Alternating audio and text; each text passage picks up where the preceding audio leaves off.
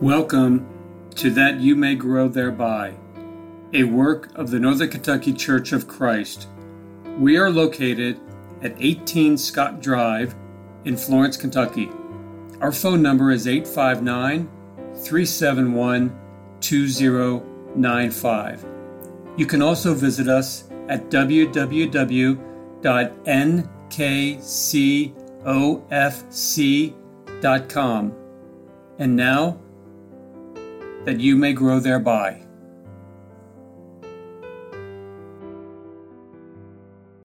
Thank you for listening to That You May Grow Thereby. I am Greg Litmer, and I'm one of the overseers of the Northern Kentucky Church of Christ.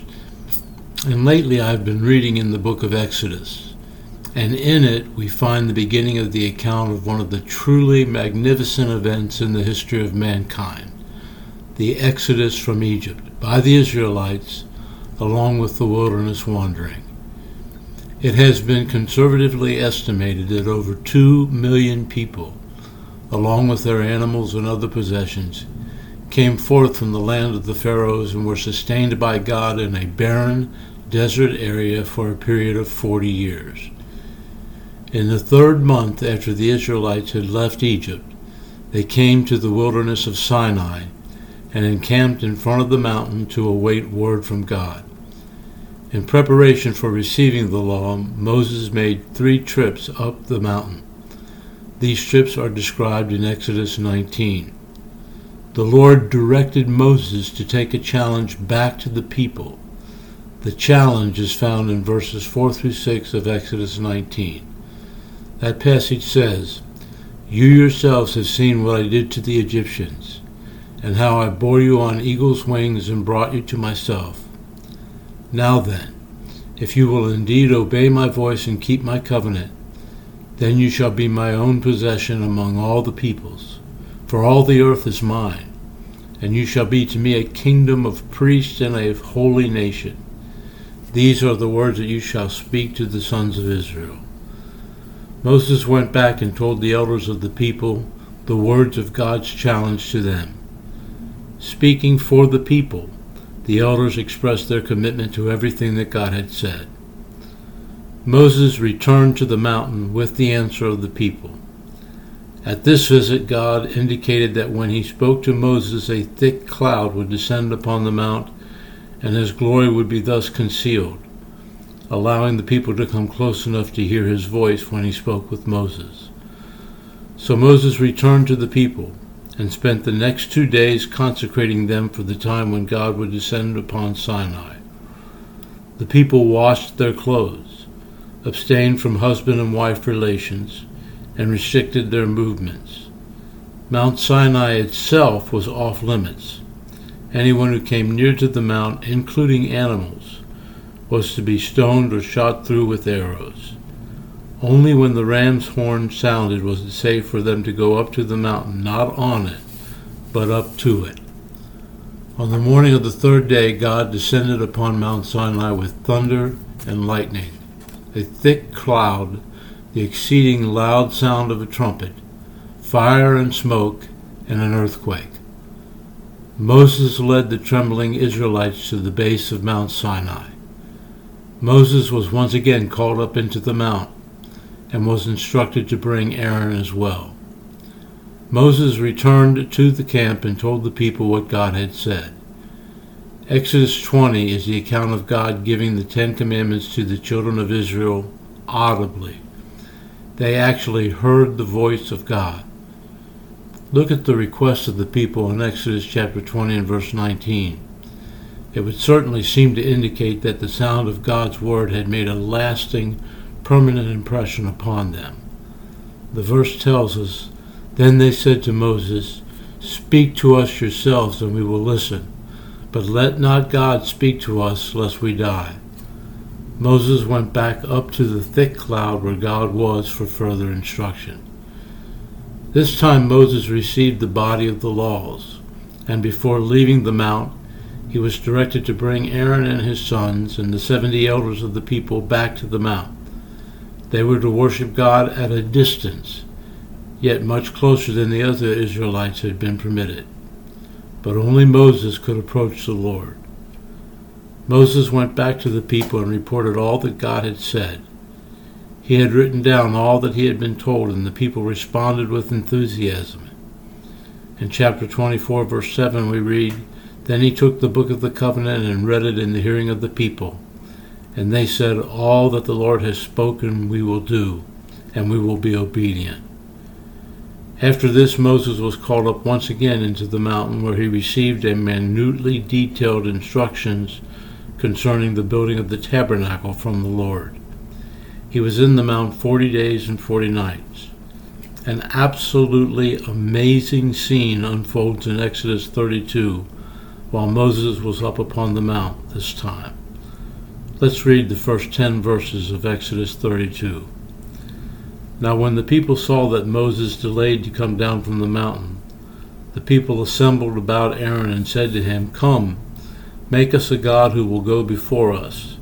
As for this Moses, the man who brought us up from the land of Egypt, we do not know what has become of him.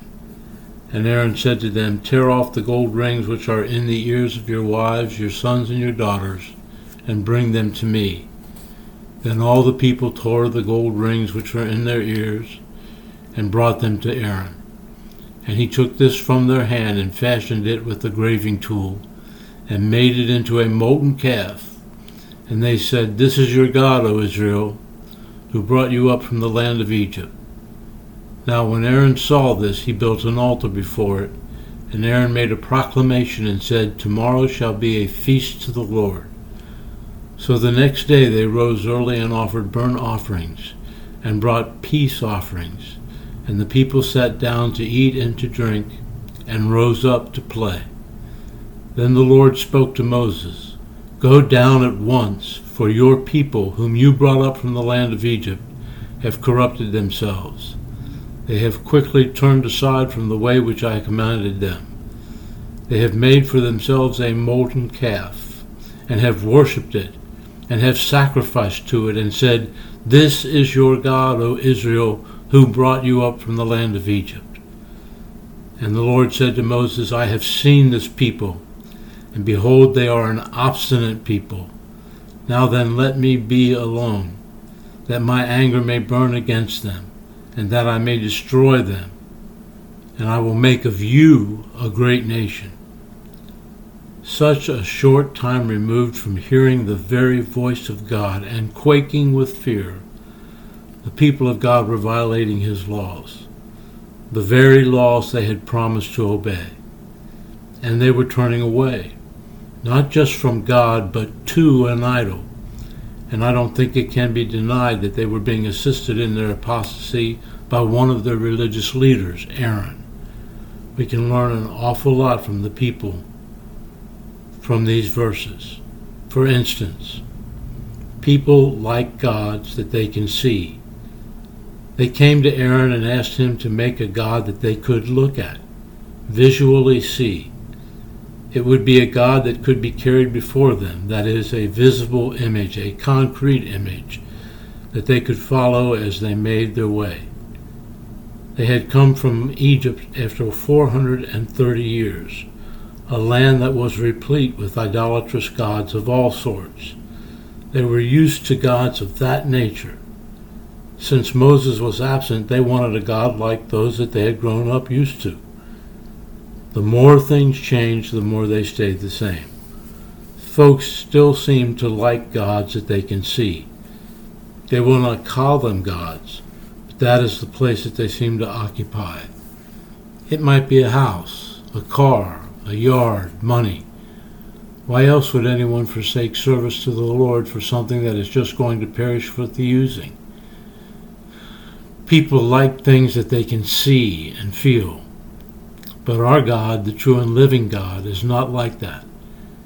In John chapter 4, verse 24, Jesus said, God is spirit, and those who worship him must worship in spirit and in truth. He is not physical in nature, although attributes of him can be seen in nature. But when it comes to seeing God, we cannot and we never will be able to do so this side of the grave. That is what makes our service to God challenging in many ways. We trust in something that we cannot see, As 2 Corinthians chapter 5 and verse 7 tells us, For we walk by faith, not by sight. I'm reminded of the words of Jesus to Thomas in John chapter 20 verse 29. He said, Because you have seen me, have you believed? Blessed are they who did not see and yet believed. I believe something else we can see from the reading in Exodus 32 is that people like gods that are fun. While Moses was with God learning what it means to be righteous, the people were down below looking for a God that would be fun to worship.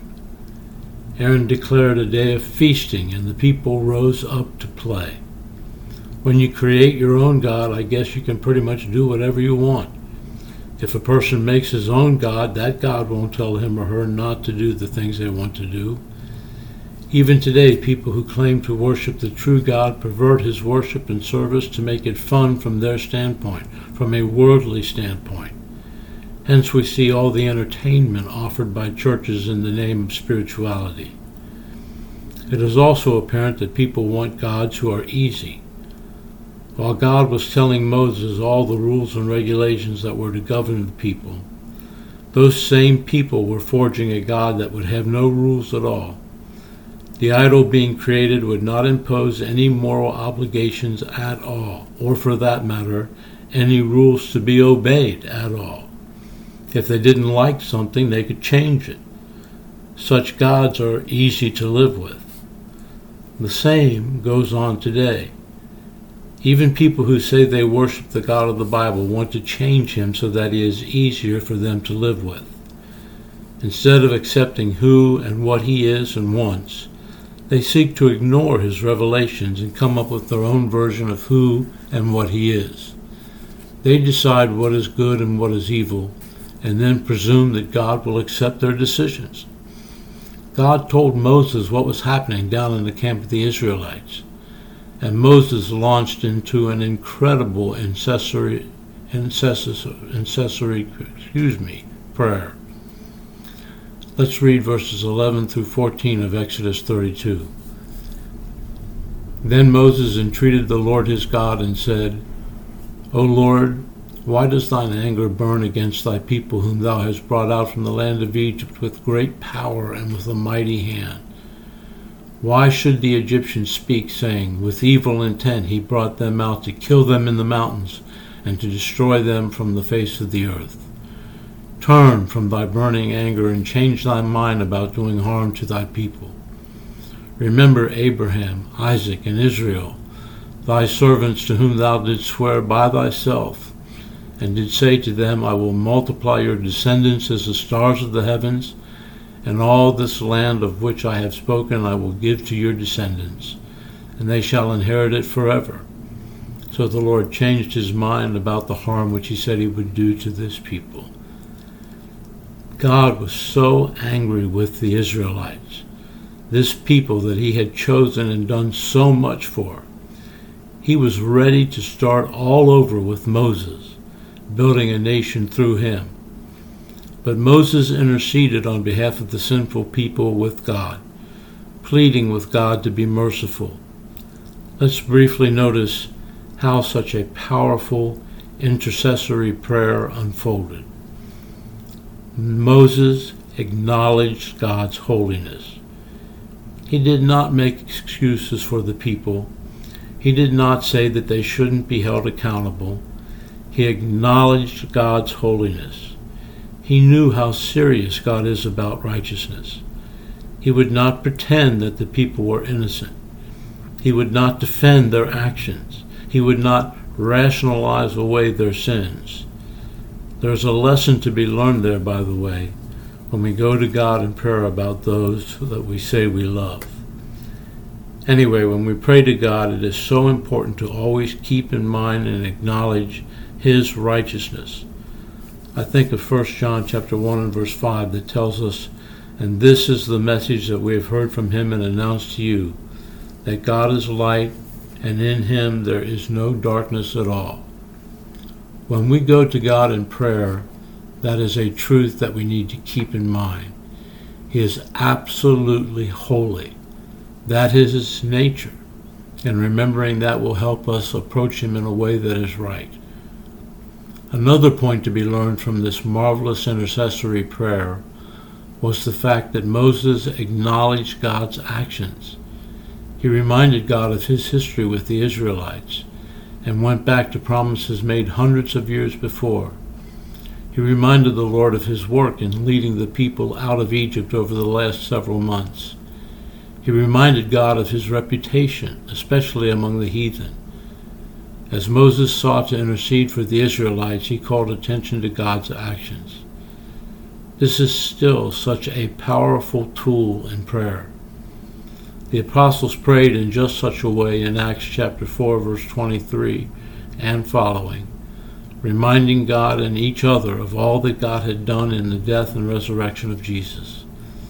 A wonderful way to pray is to call on God with reminders of his promises and works.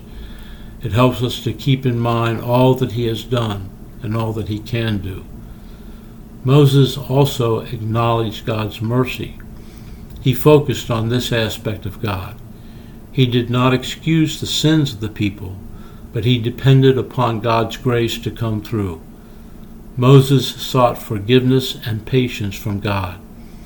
This is not because God didn't or doesn't care about holiness, but because God is so merciful. Again, powerful prayers are built upon trusting in God's mercy. Remember the words of the Hebrew writer in Hebrews chapter 4 and verse 16? He wrote, Let us therefore draw near with confidence to the throne of grace, that we may receive mercy and may find grace to help in time of need. Like Moses, we should not hold back. We can boldly go into God's presence with prayer, to his throne of grace to seek the mercy we desire and so much need mercy for ourselves and for others. How much love did Moses have for his people? God said, Moses, I will start over with you. I will build a nation from you and do away with this people. What an incredible statement of God's love and affection for Moses. But Moses interceded, God relented, and the rest is glorious history. Interesting things to think about. Thanks for listening.